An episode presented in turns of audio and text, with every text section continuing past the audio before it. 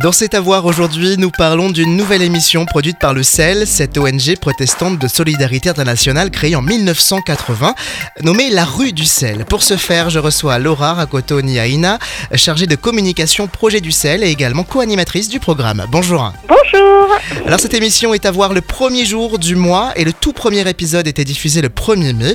Avant de parler du contenu spécifique de ce numéro, pourriez-vous nous dire pourquoi produire de tels contenus et pour qui? Pourquoi produire de tels contenus Parce que on trouvait que ça manquait euh, d'actualité du sel au niveau de notre chaîne YouTube. Faut-il être chrétien pour se sentir concerné par les actions du sel? Pas forcément, parce qu'en fait, euh, lutter contre la pauvreté, c'est à la portée de chacun. Pour autant, nous sommes une action chrétienne dans un monde en détresse, donc euh, donc c'est vrai que ça, être chrétien, ça a un impact tout particulier quand on pense au sel. Dans chaque épisode, un invité spécial mis à l'honneur, l'actualité de l'association donc, et dans le premier épisode, euh, Mathieu Buche, directeur de l'action chrétienne en Orient et pasteur de l'Union des églises protestantes d'Alsace et de Lorraine, pour aborder le thème Aimer les plus pauvres, une question de justice, point d'interrogation. Qui apprend-on?